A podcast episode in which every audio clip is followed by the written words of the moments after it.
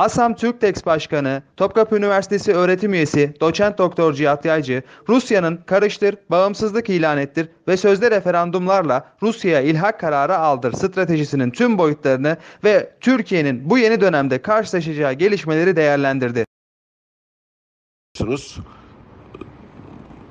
e, cumartesi, pazar, pazartesi, salı günü dört gün boyunca devam eden Rusya'nın Ukrayna'nın doğusunda işgal ettiği Ukrayna topraklarında bu toprakların Rusya'ya ilhakı konusunda sözde bir referandum düzenledi.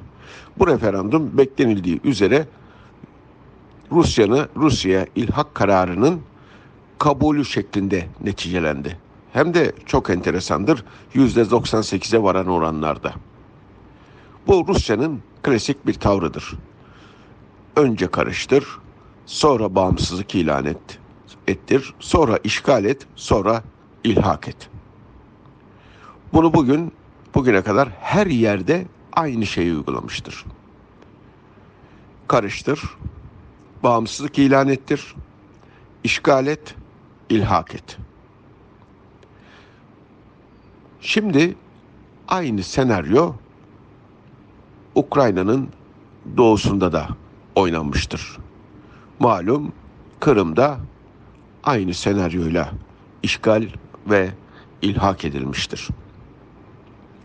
Peki Ukrayna özelinde durum nedir? Ukrayna özelinde durum şudur. Rusya'nın Ukrayna'yı işgali Rusya tarafından bugüne kadar harekat olarak algılanıyordu ve ifade ediliyordu daha doğrusu diyelim. Hiçbir zaman fiilen ortada savaş olmasına rağmen hukuken bir savaş ilanı söz konusu değildi. Neden? Çünkü Birleşmiş Milletler şartının 51. maddesine göre hem de Rusya Birleşmiş Milletler Güvenlik Konseyi üyesi olarak, daimi üyesi olarak elbette bu şarta e, Birleşmiş Milletler şartının 51. maddesine uymakla mükellefti. Yani kendi topraklarına saldırı olmadıkça hiçbir şekilde askeri güç, silahlı güç kullanılamaz. Yani savaş açılamaz maddesidir. İşte Rusya durum kötüye gidince ve Ukrayna'yı iyice ezmek için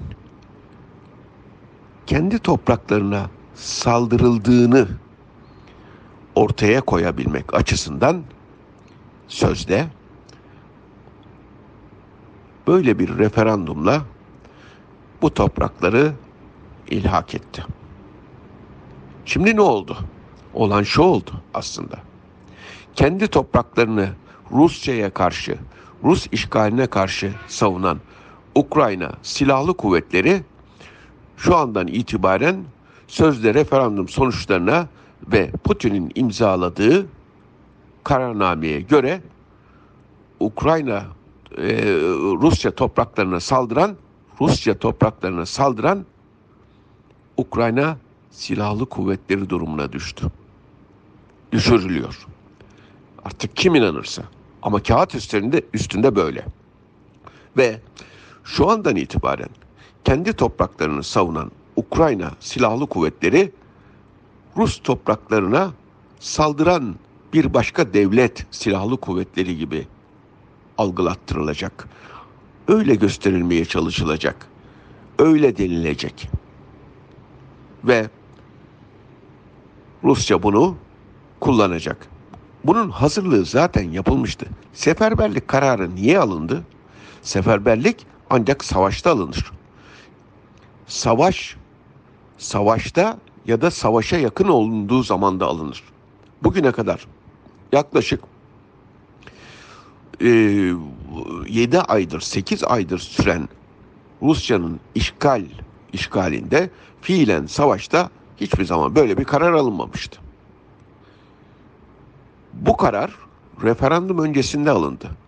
Yani Rusya şu andan itibaren her an Ukrayna'ya savaş ilan edebilir ve bunu da Birleşmiş Milletler şartının 51. maddesine göre meşru müdafaa hakkını kullanıyorum. Çünkü Ukrayna benim topraklarıma saldırıyor diyecektir. artık hukuken hukuken bir savaş ortamı olacaktır. Savaş ortamı olacaktır. Ve sözde Rusya kendi topraklarını savunmak için ağır silahlar kullanmaya başlayacaktır. Neticede yine başından beri söylediğim senaryo gerçekleşecektir. En başından beri söylediğim. Rusya zaten Ukrayna'nın tümünü hiçbir zaman işgal etmek istememişti. Zaten bunu her en başından beri söyledi. Rusya'nın işgal etmek istediği yerler Ukrayna'nın doğusu, Kırım'ın ilhakının tanınması ve mümkünse Odessa'ydı. Şimdi Kerson'un bölgesinin de ilhakının yapılmış olması yani zoraki ilhakının yapılmış olması aslında Baltık Denizi ile Karadeniz'in bağlanma projesinin de Rusya'nın kontrolüne geçmesidir. En başından itibaren bunu söylemiştim.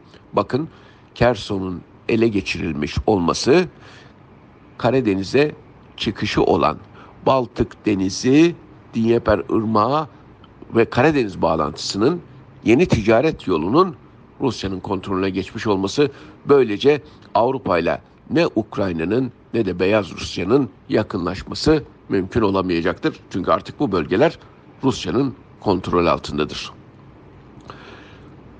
Peki hukuken savaş olursa ne olur? Hukuken savaş olursa işte bütün sınır kapıları kapatılır. Bunu yapıyor Rusya dikkat ediyor musunuz? Rusya bütün sınır kapılarını kapatıyor. Ticarette artık Ukrayna savaş Ukrayna ticaret gemileri ya da Ukrayna'ya mal götürüp getiren gemiler Ukrayna'ya Ukrayna'ya destek sağlayabileceği, silah taşıyabileceği, Ukrayna'nın savaşma azim ve iradesini güçlendiren malzemeler taşıyabileceği gerekçesiyle sadece Ukrayna yaklaşma sularında değil, Karadeniz'in ortasına dahi Rusya tarafından zapt ve müsaade edilebilecek ya da hedef haline getirilebilecektir. Bundan sonra tahıl koridoru da artık tahıl koridoru da hikaye olacaktır. Çünkü ortada müzakere kalmayacaktır, konuşulacak konu kalmayacaktır. Ne zaman konuşulmaya başlanır? İşte bir barış anlaşması imzalandığı zaman savaşı sona erdiren yeni bir döneme giriliyor. Savaş dönemine giriliyor ve bu savaş döneminde bu savaş döneminde Rusya Rusya'nın saldırganlıklarına Türkiye olarak da dikkat etmek zorundayız. Artık Ukrayna limanlarına giden ticaret gemilerimiz Rusya'nın hedefi olabilecektir. Ukrayna limanlarına gittikten sonra Rus limanlarına gidemeyeceklerdir. Gidemeyebileceklerdir. Ya da bunun tam tersi Rus limanlarına gidenler Ukrayna'ya gidemeyebileceklerdir. Ya da Ukrayna'nın eğer deniz kuvveti gücü hala var ise ki olmadığı görülüyor. İHA'larıyla, SİHA'larıyla ticaret gemilerine o da muhtemeldir ki bazı saldırılarda bulunabilir. Türkiye için çok hassas bir dönem başlamaktadır. Türkiye bundan sonra Montreux Sözleşmesi'nin sadece 19. maddesi çerçevesinde e, dar çerçevede Ukrayna ve Rusya'ya savaşan devletler olarak Boğaz geçişlerinde savaşan devletlerin savaş gemilerine boğazları zaten kapatmıştı.